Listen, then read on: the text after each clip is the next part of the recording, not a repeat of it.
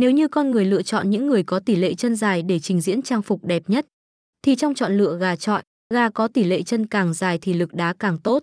Bởi vậy xem chân gà trọi qua kích thước là một trong những điều cơ bản. Xem gà trọi dựa vào kích thước chân. Những chú gà chiến có phần chân to, cụ thể là phần đùi sẽ tạo ra những cú đá có lực mạnh hơn.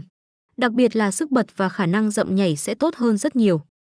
Gà trọi có chân to thường phụ thuộc vào chế độ luyện tập và nuôi dưỡng của chủ nhân. Quan trọng nhất là bẩm sinh, gen di truyền từ gà cha, gà mẹ. Chọn gà trọi bằng tỷ lệ chân. Ngoài cách xem chân gà trọi bằng kích thước thì tỷ lệ dài ngắn của chân gà cũng phụ thuộc rất nhiều. Phần chân của gà dài sẽ giúp chúng tạo ra những cú đá dài hơn. Những đòn tấn công này sẽ tốn ít sức hơn so với gà có chân ngắn.